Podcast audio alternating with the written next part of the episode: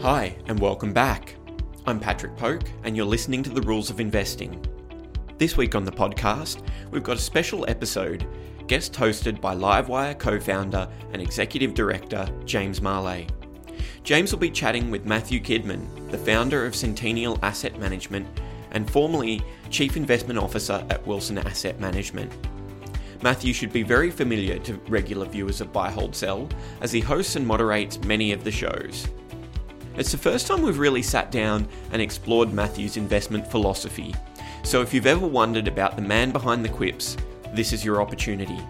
In this unabridged interview, we hear how Matthew got started as a business journalist. We hear about the early days at Wilson Asset Management, back when they still shared an office with a young Paradice Investment Management. And he shares a couple of current small cap ideas that are well and truly undiscovered. Finally, if you're loving the rules of investing, why not tell someone about it? Pick your favourite episode and send it to a friend, or just head on over to iTunes and hit the subscribe button. Either way, you're helping us to increase the profile of the show and therefore the quality of the guests that I can bring to you. Well, that's it for now. I hope you enjoy the show.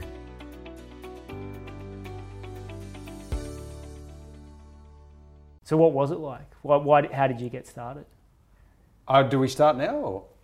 Carry on. Uh, so I was a I, I'd studied economics law, and I in my probably in my fourth year I'd finished economics and I really enjoyed it. I was in my fourth year of law. Did a summer clerkship with a with a law firm in town. People were fine, but I just knew from that moment couldn't be a lawyer. Didn't have the eye for detail. And so I thought, oh, well, what else am I going to do? Um, well, finish my degree, which was another year, so that was five years. Then I thought, oh, I won't go to the College of Law, but my parents said, I think you should, just in case. So I went to the College of Law. But in between, um, before I went to the College of Law, I went overseas backpacking by myself. And I was standing on a bus in Italy. I'd been 10 weeks in Europe. Um, back in those days, no smartphones. Um, just, you know, you had to buy newspapers. I was too poor to buy newspaper English newspapers because they were expensive in places like Italy and France. And I was leaning over, I was standing on a bus, standing up, going somewhere in Rome, and I remember leaning over someone's shoulder, an English guy.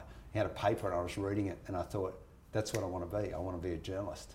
Had you done much? Had you done writing? Was that something? No, I was a really bad writer.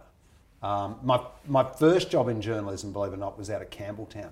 So I was living near the city here, and it was an I bought a whole year ticket, which was thirteen hundred dollars, and it was like getting my first mortgage. It was uh, you know tied to that ticket for the whole year, yeah. and I go to Campbelltown every day. And my first editor, after about three weeks, said, "You can't write. I can't believe you've done a law degree."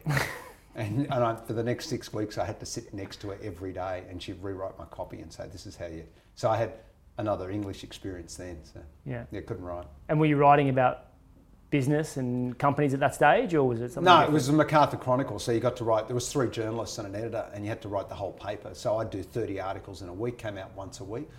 Being the only male on staff, they shoved me sport mm-hmm. and anything businessy. They also gave me, but I'd never lost interest in economics.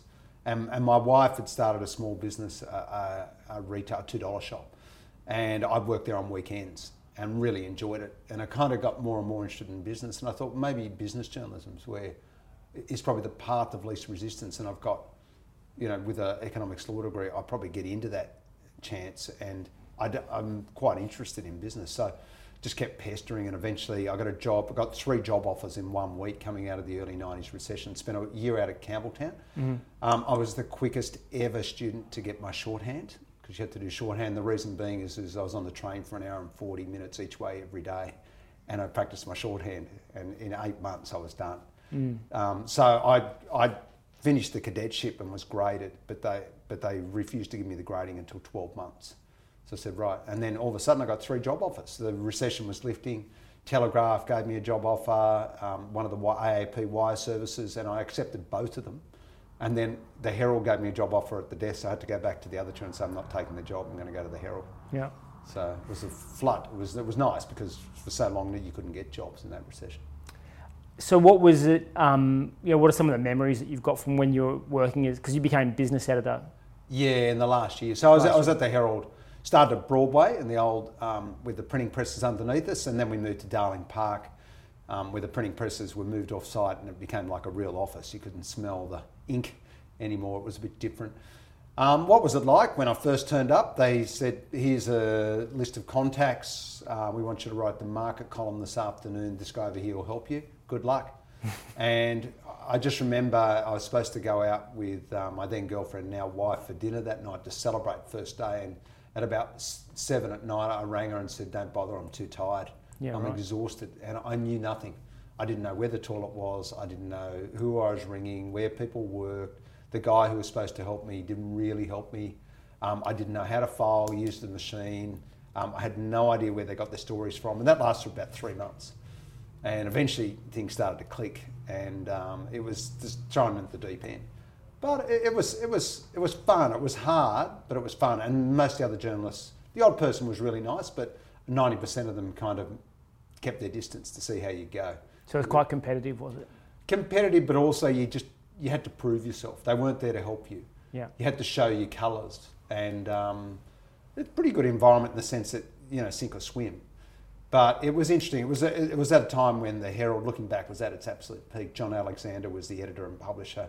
The Saturday paper was you know probably 200 pages long. There were ads everywhere. Um, you know we'd just come out of a recession, so they were hiring people again. And you know it was a good time. We used to run hard against the Financial Review. Um, the Australian didn't really compete. It was starting to put up its head, but so it was quite competitive, but in your own stable, which was interesting. Um, it was tough though because then after I got off the market round after about 12 months, um, they put me property editor. And I knew nothing about property and tried to get off that. And my editor said, "Well, hire someone. You can get off it." So I did that. Went out and hired someone, and then they gave me a round, and I did media and telecommunications, and that was that was an unusually large job for a young person because media was so important. And so I spent a couple of years writing about Murdoch's Packers, Izzy Asper, who bought Channel 10 or controlled Channel 10, Kerry Stokes, and I met all those people. Um, well, the Packers wouldn't talk to you; they'd just swear at you. Um, and you know, the Murdochs were polite, but they controlled the information flow. And Stokes and Asper and these aspiring type of guys were quite amenable. They liked being in the press, so you'd interview them. It was interesting, but it was highly pressurised because uh, there was a guy at the Financial Review called Mark Furness who was a gun, and been around for years, and he used to beat me to stories, and I, I couldn't work out where he got his stories from. And I, I go to bed at night, wake up in the middle of the night, and I'd be thinking, oh, there'll be another story's broken. Sure enough, the next morning, and my editor just said, keep going, you'll get there. And then for about six months, I started to beat him. I don't know how it happened, but I started to beat him to a lot of stories, and he retired. I thought, oh, this is it. and after about six months of being the only um, dog in town, the AFR hi- hired a, a lady called Finola Burke, and within three months she was beating me, and I thought, my time's up. I've got to get another job, and that's that's when they gave me investment, and I, I got off that round. So it was tough. It was it was very competitive. You felt ill if you saw someone else have a story, and you knew straight away. If you had your own, you felt like you know the the, the rooster in the pen. You parade around. So every day you're on edge. Did you ever figure out what it took to get the first story? Was it just relationships? big on relationships. You also had to, it was a bit chicken and egg. If you could break some stories, if you got lucky enough, then the players in that industry would start ringing you. So I was lucky enough, I befriended a number of fund managers, and that's probably the link between where I am today and then. That I started to talk to a lot of fund managers, and they had information that, that the industry players had as well because they'd been in touch. And I could follow up, and there was a couple of stories that I was able to get. And then all of a sudden, I had the guys from Foxtel, Australis, which was the old microwave pay TV group, um, Nine and Seven, and Channel Nine and Seven, and ringing me, and that's where it turned. Um, so you just you had to find a way to prove to the industries you're in. Um, it was the same. I got to cover Telstra, the first flight of Telstra. My editor said, "Right, we've got four months to the day at least. I want an article every day on Telstra because there's a lot of readers out there who will own shares." So that was interesting. Got to know all, a whole bunch of players around the telco industry, and how in that one how the how the corporate departments of a lot of the big merchant banks worked as well, because you know it was a, it was a big ticket item for them. Yeah, yeah, absolutely. You sort of alluded to it there. Um, your first role as investor was with Jeff. Yeah. Why did do you think Jeff asked you to join his team as an investor, given that you're a journalist? I, I, yeah, I don't think he wanted to. I mean, it wasn't the natural, and I, and I, I'd never owned a share. uh, parents never owned a share. Um, I, I'd, I'd looked at the share market through the lens of a journalist for four years and it was intriguing, so I, I was excited by it. But I'd never been an investor, I just didn't have the excess capital. Know, it was all about just survival when you're at uni and then hand to mouth, you know, you're paying rent in Sydney and so on. And Buying train tickets out to your first job. yeah, and, and that, that job, that first job, paid me sixteen thousand seven hundred dollars a year, and thirteen hundred dollars went on the train ticket up front. So I mean that I've moved on from there, obviously, and, and was on an okay wage, and but tended to work weekends. My wife had the shop, worked at a cinema. That was all fun. You had plenty of energy, but I'd never done anything. But Jeff wanted to write a book, and I got to know Jeff um, as a he, he was a stockbroker with Prudential-Bache, and um, I'd started to talk to him a lot in the last 18 months uh, when I went to that investment editor role. And he st- people noticed I was the investment editor, so people started to call me that weren't didn't call me before. And I've met Jeff a couple of times, but then he started to call me a lot, um, and for various reasons about things they were working on. He's a great promoter. And that was good because we formed a relationship and got to know each other. And then he said, "Look, I'm leaving probation. I want. I'm doing three things. I'm setting up a funds management business. I can't remember what the second one was, and I'm writing a book. Oh, he's going to go on a few boards, that's right, and writing a book. And he says, I've got no idea how to write a book, but if you'd like to help me on, and I've got the, you know, the blueprint, which is um, Jeff's, uh, I think, uh, Schwager, I can't remember his name. Jack name. Schwager. Jack Schwager, yeah, which was Market Wizards. He said, we'll do it for Australia. And I said, yeah, every journalist wants to write a book. I'm a reform journalist. I mean, I'm not a natural one, but um, I've got to that point. Yeah, I'll write a book with you. And about that time, I started to look for jobs in funds management. I, I thought journalism, what, what's the future?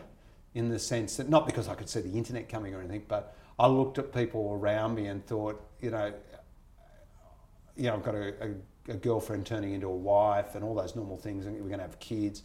How do you how do you support yourself? Is there a, and are, is there other things I'm interested in? You know, so which there was. I, I was interested in how the stock market worked. Um, I was really interested in people, interviewing people, and this was coming from a different angle. And so I went for a few interviews, and there, I was lucky enough to get a couple of interviews because I knew people. Uh, Peter Morgan, um, who was at Perpetual at the time That would have been a tough interview. interviewed me. Yeah, well, no, it wasn't too bad. He, he was okay, but I didn't get the job. Yeah. I, mean, I think he did it because he because I knew him. Um, and then I said to Jeff, I got a job offer, one I didn't really want. Um, and I said to Jeff, oh, I've got a job offer from, you know, X, Y, and Z. And he, he came back the next day and said, well, you can't write a book with someone else, with me, and then work for someone else. He said, the business can't afford you, but come and work for us. And that was it. Um, to be honest, we, we Jeff had a, a reasonable idea of what he was doing, but not 100%. He hadn't been a fund manager for 15 years, and I'd never done. So we were green, and we st- he started WAM Capital, but just a sense of self-belief in a nice kind of way that he could do it. And the next three years was just an enormous learning curve on how the world worked. I mean, the first year working with Jeff, I still saw companies through the lens of a story. Was this a good story? Hmm. You know, oh, geez, that would make the front line, you know, front page of the newspaper. And he said to me, "You've got to stop thinking about things in stories. You've got to start thinking about, hey, can you make money out of this investment?" It took a while. Yeah. What What was it that changed? What can you give me a sense of what What was the the mindset? Because I think a lot of people hear about stories in the press and they get told about a story, or even reading our website, they hear a story about a stock. What's the What's the difference there between thinking about it as a story and making money out of it? Yeah, I mean, stories are always fun, right? Especially if you don't have to write them and you're not, you know, you know, liable for what you actually print. Yeah. You, you can.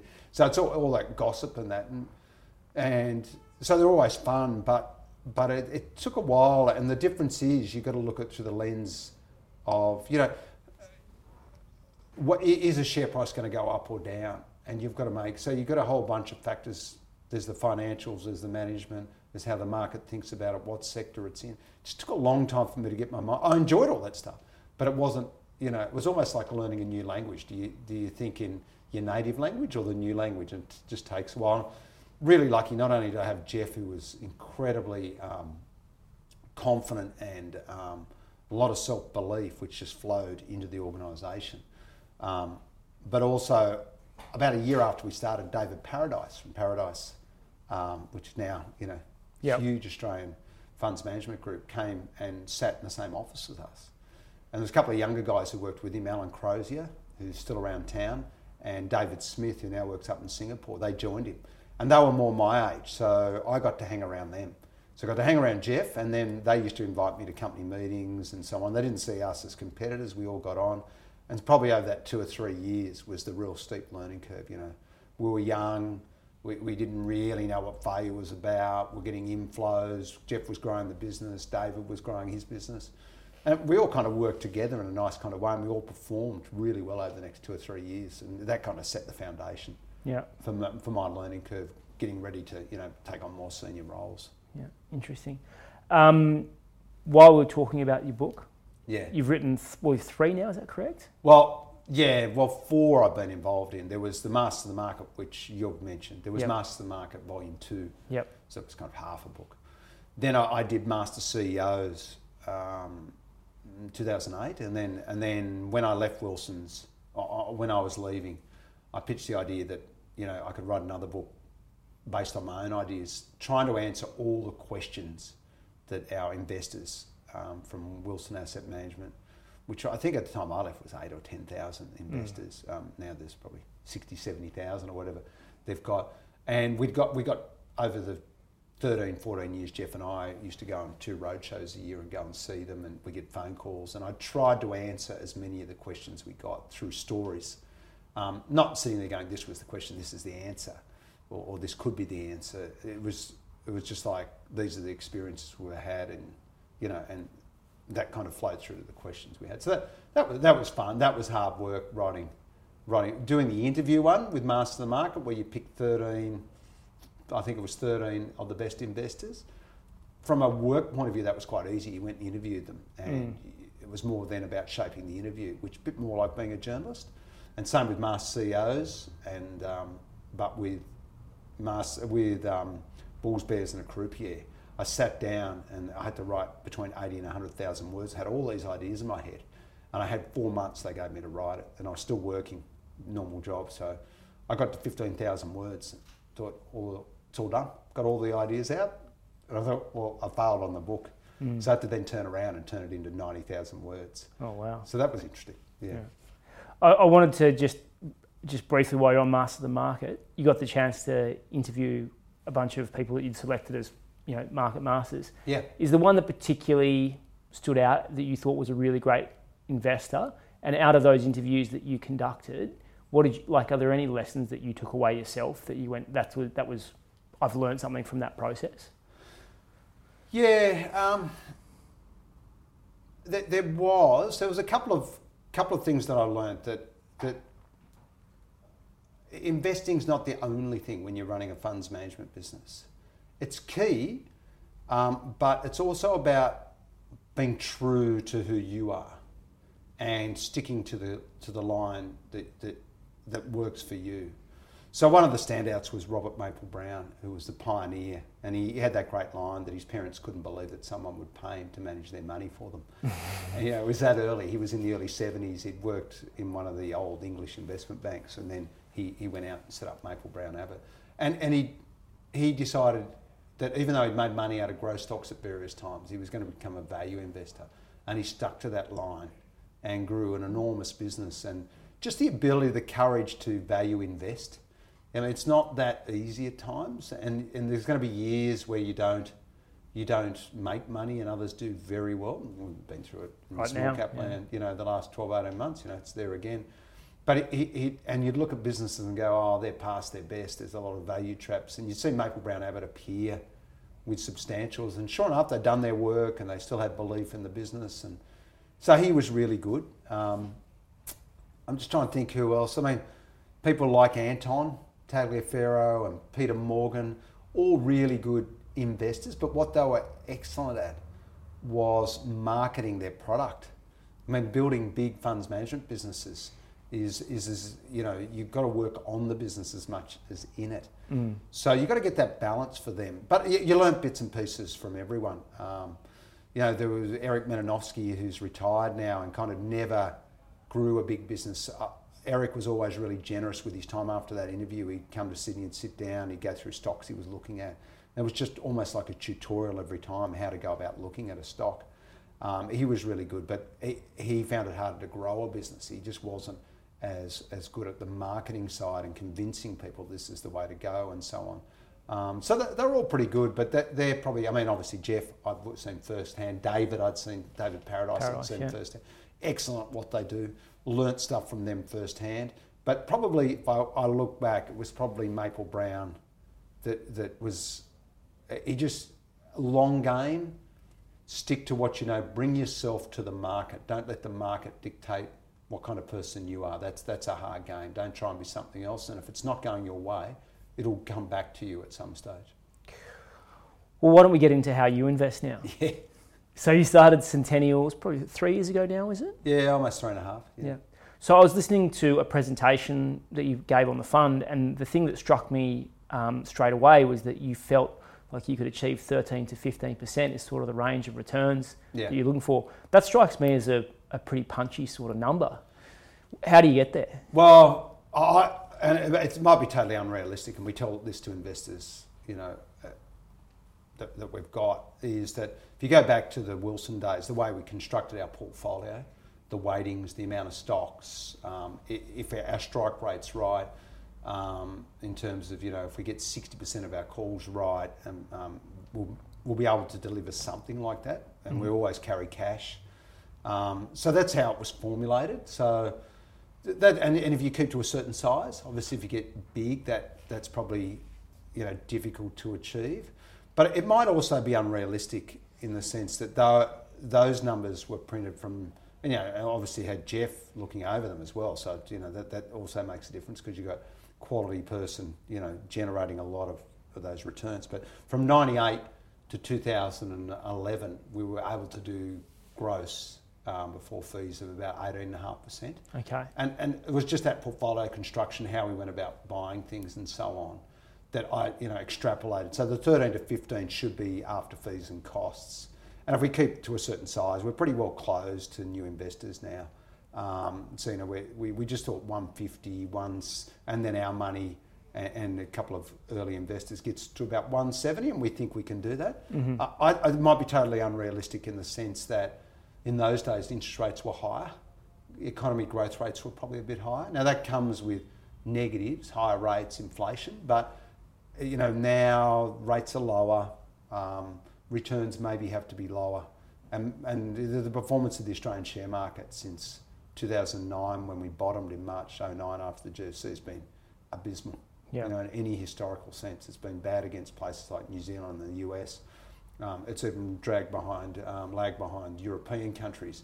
I'm not sure why that is, but you know we've had a we've had a terrible ten years post the GFC in historical terms. When you've had a massive clean out like that, normally you pick up. Now the property market, as we know, up until 12 months ago, was able to achieve returns that are normal in Australia. So uh, I don't I don't know quite what it is, but the the, the share market has been a, a, just a, a monumental disappointment to, to all those playing it. Um, there's all good years, but if you take it all together, it kind of returns At the market level. four and a half percent or something a year, five percent. Like the average through every cycle has been seven and eight percent. Mm. And normally, when you come out of the bottom, you would expect maybe ten percent because you, but it hasn't worked that way. And um, maybe it's just structure of the, maybe of the share market. Maybe it's you know it's something to do with where we're at in the cycle, and we will get those returns again, but it's not this time. I, I, don't know. Mm.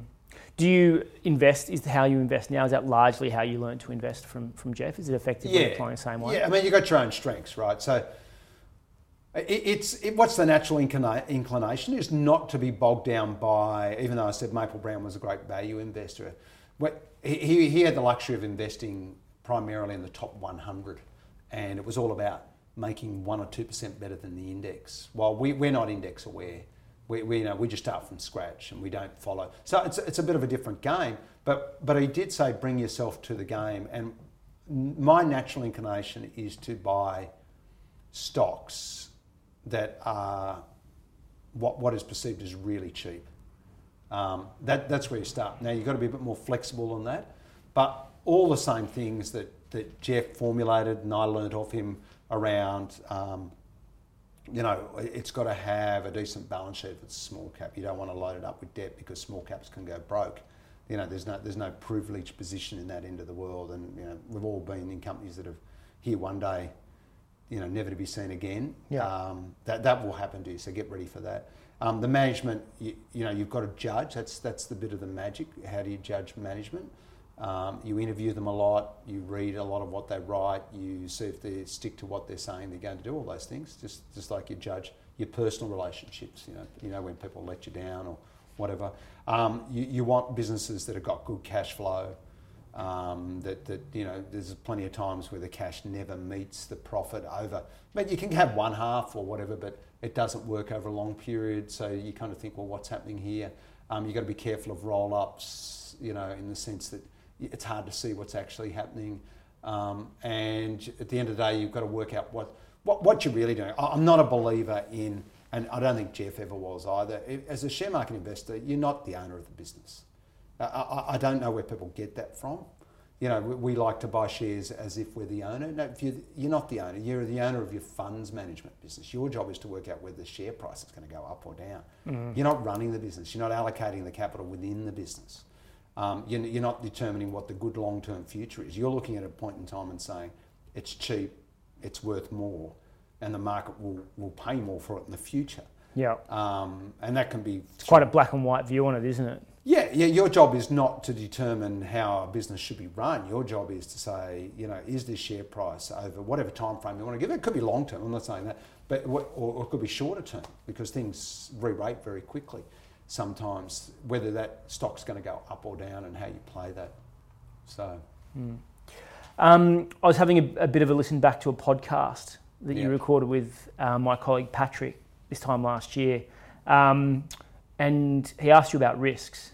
And the first thing that you started off saying was, well, why don't we talk about things that aren't risks? And you said, um, I think that po- politics and ge- geopolitical events around those get overdone as far as um, negative impacts on the market. Um, and it often presents a, a buying opportunity. Right, right now, there's quite a bit of weakness in the market, and it seems to be sort of pointing to, at least in, partially, to trade wars happening in China at the moment. Yeah. Do you think um, the the downward impact that politics and geopolitics is having on markets in Australia, but also globally, um, is is presenting a buying opportunity? Well, it can do, yeah. And to, to, elaborate on that, there's no doubt that politics can affect markets, and even more so can affect have massive effect on individual stocks around regulation or changes in whatever. Seen that many times. Overall markets, so I think it is exaggerated. The politicisation of markets and uh, why do we get it so wrong so often about, you know, Trump coming in two years ago, the markets were selling off dramatically. As soon as he got in, bang, up they went, you know, and it was against all kind of logic and reason. Um, and until it kind of unfolded that, you know, that he was going to give tax cuts, he was going to juice up the economy, he was going to spend like a crazy man. And it was all good for stocks and earnings and growth. And so they all bought that. So um, you know, it, it, it's overdone in that sense. Like now we're going to go through this fear and loathing about Labor over the next, you know, whatever period is to say to May or maybe November, they're talking about next year, but at some stage where you, you probably think Labor are going to win and there's going to be a lot of negativity about it and people are going to be get very bearish about political side. Now, it could be work out that way, but the market's ready for it by that stage, or it mightn't be that bad. It, it might be, you know, there might be some positives. Um, but it tends to get overplayed. Now, the tariffs is an interesting one at the moment. It's definitely slowing China down, but it's probably not permanent. Mm. There's probably going to be a deal done. And it, all it does, as you say, creates some kind of buying opportunity. Even the negatives of tariffs um, between the two of them might open some doors for Australian uh, opportunities. I mean, uh, like I was talking to, and they presented at a conference a week or so ago, Select Harvest, who a big almond producer and exporter in Australia The, the, the, 80% of the world's almonds come out of California. And a lot, the, increasingly, the demand for those almonds are being driven by the Chinese as they eat better foods and so on. And so all of a sudden, there's a tariff on those almonds. So the Americans are priced out of the global market. The Chinese are desperate for other almonds. And sure, they're going to come to Australia because they think they can get a quality product here. So that'll be interesting how that plays out. But overall, it probably creates an opportunity. China slows, they've got to get it sorted out. And you, you know, maybe sometime next year and whatever, there's a stimulus to get China back going. So, but I think you know it's always doom and gloom that there's going to be this, it's going to be a disaster. I mean, look at the banks and the Royal Commission. Short term, it's a disaster. you know, it's slowing growth and so on. But you probably think in the long term, next 10 years, the banks are in are fit again. You know, they've, they've pulled back their lending and the excesses and they've got their balance sheets right, which is a good basis for any economy, mm. especially Australia where the four banks, you know, run, run, you know, have got so much market share. We saw it in the early 90s, but it was done differently. It wasn't done around regulations. It was done through a recession and high interest rates. So I I think people get too scared or too optimistic about things that don't eventuate, but in the long run, everything kind of, you know, the market looks after itself. Yep. The, the flip side to that, so that was that was the risk on the politics that you said you didn't think was a risk. Yeah. The things that you did say were a risk, or the three things that you called out, you said, what did we talk about? We used to talk about valuations. Yeah. You talked about the speed of interest rate rises. Yeah. Um, and then you said um, if volatility started to pick up, you'd, get, you'd start to get worried. Yep. So on valuations, valuations actually not too bad right now. You know, they're not excessive. I wouldn't have thought at the market level. Yeah, there, there's pockets, especially in the small cap end, um, and we're seeing, you know, two bout. If we, we, we merge the two the subjects together, we've seen two bouts of heightened volatility this year, this calendar year, which wouldn't have been around then. After a very low period of volatility, what I think that's what that's telling you is that the I'm not necessarily believing we're in for a bear market. We might be. I- I, I haven't ruled that out, but we're definitely in for a change of what's going to lead the markets. Um, we've had a long period where high growth, mainly led by the techs in the US globally, um, because you've had this low, you know, interest rate, low inflation environment. Where the hell can you get growth? Going back to what I said, is it realistic to get returns? Yeah. where maybe now it's actually a slightly different scenario. I'm not saying there's a lot of inflation, but there could be a slowdown on the horizon over the next year. We've got the tariffs, we've got rising interest rates in the US, the sugar hit from the US tax cuts, um, depending on if Trump can keep, you know, spending money and so on, probably comes off. And I think the world's looking at a slower uh, world economy for a while, and so you you probably want to get more defensive. So I think the volatility at this stage, and I- if you interview me in a month, I might change my mind, but at this stage, it looks like the, the share markets um, taking the volatility um, and out the other side will come a much more defensive kind of um, uh, you know portfolio structure for most people, um, and that might last for nine to twelve months, which which would be a bit of a change. I think that's what's happening, but volatility de- definitely tells you something's going on. Yep. So be aware of volatility. Interest rates rising too quick, definitely an issue because. Um, but I think that risk to a degree. Let's see if they can control it. But the risk around interest rates is probably not as great as it used to be because the Federal Reserve now just tells you so much about what they're thinking. It's all Uh, in the market. Yeah, and if we do get the slowdown, I mean, if you look at some of the, the forecasts about uh, US GDP, might have peaked in the second quarter of this year, four, 4.2 or 3, whatever it was, going to 3.5, then 3. I mean, people like Goldman Sachs or groups like Goldman Sachs have got it going to 1.9 in the fourth quarter of next year. That's a genuine slowdown. I mean, it's not a recession, but it's a slowdown. So maybe you don't get as many interest rate increases. That could be good for the market. Yeah. You know, they could have adjusted around valuations and slow down, and all of a sudden you think, well, rates are going to stay low, therefore valuations aren't too bad again. Off we go They've, again. and they've taken the opportunity to get rates up while the while the, the growth momentum was strong. Now that's a good scenario. Yeah. A bad scenario is that they lift rates, growth goes on again for a bit longer, and then they've got to jack it up to really pull it down hard, and that's probably where you get a bear market, I think. yeah. So we'll see how that unfolds. Talking specifically around um, Australian market, we were talking prior to the interview that you know there's been quite a, a sell-off in that part of the market, which is obviously, well, maybe not obviously to our viewers, but that's a part of the market that you like to go and find ideas in. Yeah.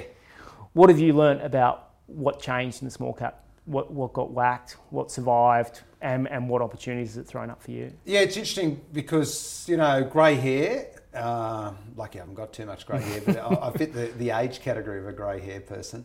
Uh, you always think that you kind of seen it before. Um, you know that small caps outperform, and you can sit around at lunch or the morning meeting and say, well, we all know they're not going to outperform forever because that's just the, the history tells us that. The moment you go through a correction, and, and we're talking about over September, October, the small ordinaries fell by 11%, so some stocks fell by 25. You still feel terrible. Like it just, you never, you're never ready for it because it happens really quickly, and you know you, you're normally long the market, and then all of a sudden, you know, you can't can't be short because your game is investing. Um, what have I learnt? Uh, we are seeing two things I think happening in the Australian market, and maybe a lot of it's already played out. You're getting the PE contraction of those high PE stocks, whether they be in techs, whether they be in um, financial platforms that we saw with the net Netwealths and the hubs and that, and they're mm. all still operating very well. There's no problems with the businesses. Uh, whether it be in uh, some global growth stories, um, you know, China-facing stocks, the premiums are coming out of them fairly quickly, and continue to do so. Um, and that's probably a good thing. So stay away from them for the moment. It's not completely done. The other thing is that it seems like the Australian consumer is probably not as healthy as they were even three or four months ago. We'll see with the numbers, but we've seen a lot of retailers come out. We've seen car sales fall off an edge of a cliff. Mm-hmm. Um, for seven months now, house, housing slowed down. And, and even more just general day le- uh, level kind of consumption products are probably now starting to feel the pinch a bit. Um, and that, that to me comes around from the credit tightening from the banks out of the Royal Commission, which we talked about earlier. So you, you've got to get under that scenario probably a bit more defensive if you can. Uh, companies that are, have, even though they have, mightn't have a lot of growth, but they, they can maintain a certain level of earnings while things slow down. Now, it was interesting, I might have that wrong because the Reserve Bank came out yesterday. They're pretty said, rosy, weren't they? Pretty rosy, yeah. And they say a lot more than me. I mean, there, there might be very good reasons, and it could still be all around this spend on infrastructure. CapEx, mining's okay again. Um, but I think a lot of small cap companies are uh, internally focused uh, on Australia and, and, depend on the consumer. So I don't know how much the share market will get out of it. My bet is you just got to be a bit defensive for a while. Uh, look, if you turn around and there's there's some kind of change, um, you know that the banks start lending again because they've been through, or, or, you know they will lend again at a higher rate. I mean, credit grows two three percent. You know, before 2007 it was 13 percent, unsustainable. Um, mm. that, maybe four or five, six percent is right again once, but that could be a year away. China turns around and says, look, we've slowed our economy down. The tariff, some stage next year, big stimulus package like they did out of the GFC. That could get things going again. But for the moment, it, to me, it looks like all slowing down for most sectors, both external and internally. So, and I think that's that's the market getting the wobbles. Yeah. That that was that was probably the first step in it, and the wobble back in February was probably a forerunner to that where people were just a bit too long. They didn't know what was coming, but everyone had put the same bets on. Everyone was pouring into those ETFs. You couldn't have enough tech, and you know, it took about eight or nine months where things started to play out. Well, maybe things are getting a bit slower. You know, the next 12 months not as rosy as the last 12 months. Maybe EPS growth has reached a peak globally for the moment. Not disastrous, but it, you know, time for a change. So let's let's use that as a starting point because I'm going to hit you for an idea. Yeah. Um, your process is you want um, you want to see a reasonable growth rate relative to the PE. Yeah. Um, and you also like to see a catalyst for the stock to re-rate. So have you got an idea that fits that defensive sort of mindset that you've just um, that you've just outlined there that would fall into the centennial process? Yeah, like a couple of ideas we've had recently in the small cap area. Um, revolve around a little bit about industries that are doing re- quite well regardless of the domestic economy. So, for example, one that people don't like to go near, and, and you know we could be sitting here in 12 months saying why the hell do we, is is Tassal. Mm-hmm. So Tassal's on its lowest kind of multiple for a long time, and um, there's good reasons for that. Their returns are down on what they. I mean, they're growing, but but their returns on their investment are down. Their return on invested capital is lower. So it takes three years to get, you know, from the investment of starting the fish to you harvest it and sell it.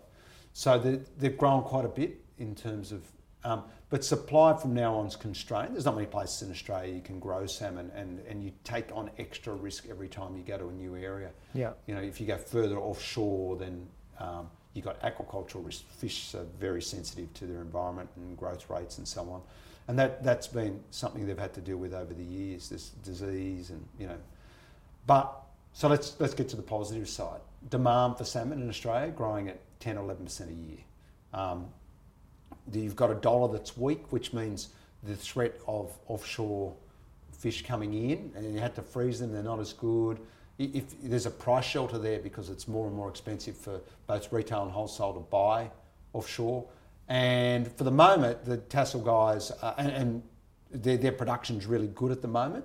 And any of their big fish they can export offshore. And there's big demand in Asia for quality salmon. They all love Australian products because there's one thing they know it's clean, mm. and they'll, they'll buy that. So I, think you know they, that it's, it's a nice sweet spot for them at the moment. So, you know, salmon is a food as we know, and so that's normally resilient to economies. It's a high growth area because we think it's healthy, it tastes quite good, and you've got a dollar helping it. So let's just hope the aquaculture risk is right, and so the returns will start to, you know, improve again because the investment was made. So I like that. Yep. Um, so you know that's quite good. Um, on the small end, there's a little company called Midway that we like, and they do wood chips and they ship most of them up into Asia again. So the dollar's helping them. And the dynamic that's changed there has been that China was a was a net exporter of hard wood chips. So there's you know all different categories of wood chips around the world that go into different products. Um, they've become a net importer. And so it's turned the dynamics around. So we used to send all our wood chips, hard wood chips that come out of Victoria, Tasmania, southern parts of WA, up into Japan. And they were really our only customer. And so a weak dollar was really good. You, you beat the South Africans and the Chileans and everyone else. Um, and but now they've had their own problems, and now China is about 80% of the acquisitions now. So there's price um, prices going up. They've got demand for product. The thing's not that expensive. It's a cyclical business. The dollar rises, China you know slows down or whatever. You don't want to be in wood chips. Yeah. Um, but for the moment, there's a nice sweet spot there, and I think they're running their own course, regardless of the economy. So there's a couple of ideas. Let's Very see how they work. Both reasonably priced for this time in the cycle, and the next two years for both those stocks, um, if they can execute, should be you should see earnings grow quite nicely. Very good. But but whenever you ask me about one or two stocks, the strike rate's pretty low. That's, Okay. that's why we build portfolios. That's right. Disclaimer on that one. All right, so you've got you've got to be bullish. Last question. Mm. Can you tell me a lesson that you learnt the hard way?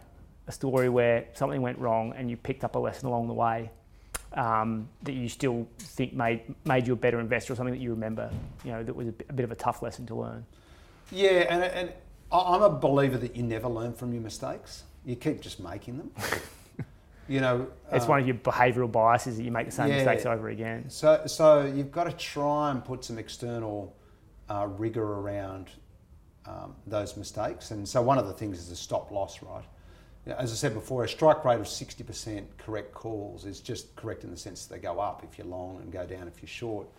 Um, not, not if they outperform the market. I'm just talking about absolute returns, which we look at. If you're, if you're hitting 70% of your calls right, it's too high. You sell the fund because you'll mean revert. If you're only 50%, then you've got to have a good look at what you're doing wrong. It should be about the 60%.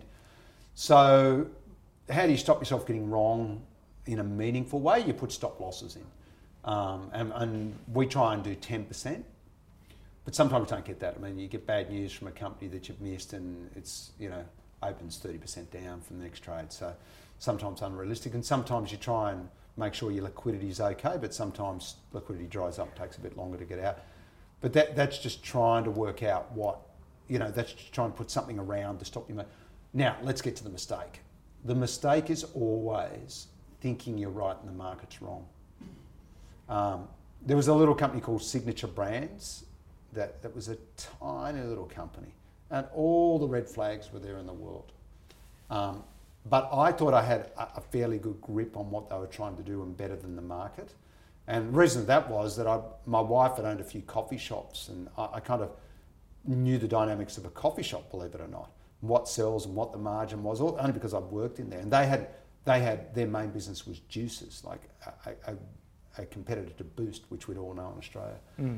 And they did, you know, I thought, well, this is a good business, blah, blah, blah, but they were paying too much rent. Boost was wiping the floor with them.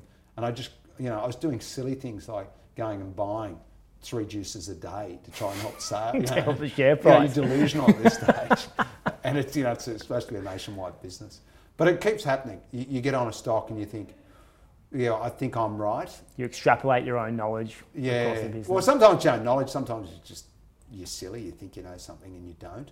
There might be judgment on the management You're saying, no, they're good guys and they'll get through. And invariably, you just you just get it wrong and you end up losing 40, 50% of your money instead of the 10 to 15 or whatever you can get out of it. And, and it's always those biases that you have that you, you've, got to, you've got to have conviction, but you've got to somehow um, just mix it with what the outside world's telling you. You can't be stubborn. You can be convicted, but you can't be stubborn. So I, I sometimes float into the stubborn area, and you know, it's it's I just can't get out of it. And um, you know, because all fund managers got egos, you know, like everyone, but normally bigger than most, because they think that you know, fund managers. The other thing that I learned from Geoff was fund managers like to be right.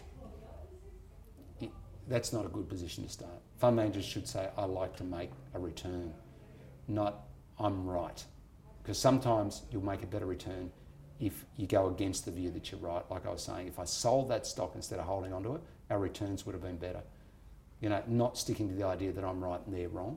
Prove it wrong. So you just got to get that balance, you know, and um, I think that's the lesson I keep learning, um, time and time again. And you know, you go okay for six months because you stay away from it, and then you find another stock where you. Tell me just a very quick technical question to finish up on. That 10% stop loss. Yeah. Is that from the entry price or does that follow you along?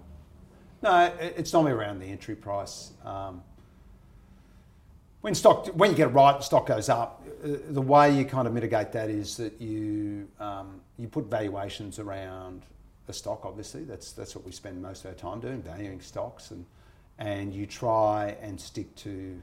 Another mistake you can make is that by the time you get to your valuation point, you're so happy that it's gone up and you, you know you've made money and you're right and you're feeling good about it, then you, it's really hard to say, well, I'm leaving this story because it's been so kind to us. Mm. Um, and sometimes there's a reason to stay on fundamental analysis that things are a lot, lot better than what we thought, you know, when we started. And that, that happens quite regularly, and that's the that's the that's the beauty of equities and you know companies and the ability of people to generate ideas and to grow. But more often than not, the valuation is probably what it was before, give or take a little bit. And so you, have got to try and exit there. And so I, find that a lot of the time I'm an early seller. Um, I'm not. I'm a good seller. Good seller. I don't necessarily. Uh, I'm not as good a buyer at times, but um, it's yeah. The the stop loss is down here, um, but mentally you kind of you know, you got valuations and that kind of becomes a proxy for a stop loss as you go along. Yep. It could be three years where you're in a stock or it could be two months. But so that's, you kind of got to think about it, that I think that way. But that doesn't mean that if you're managing a lot of money, you, you do exactly what I do. You know, you, you're a different personality. You'll have different things that you can bring to the market. Some people are just fabulous growth investors. They see things for years ahead. No, I can't do that. Um, other people are just great, as I said, Maple Brown, he'd buy things, you think, well, that's a value trap. But he'd do his work and he'd sort it out and have his team do it. And so you just got to bring what you're best at. And the market, you know, it's not like Trump's America. It, it welcomes everyone who wants to have a go. It'll punish you, but it, it, it allows whatever background you come from, there's an opportunity for you to do, if, if you're good at a certain area, some people are great at arbs between things. Some people are great takeovers. Some people are great growth investors. Some people are great value investors.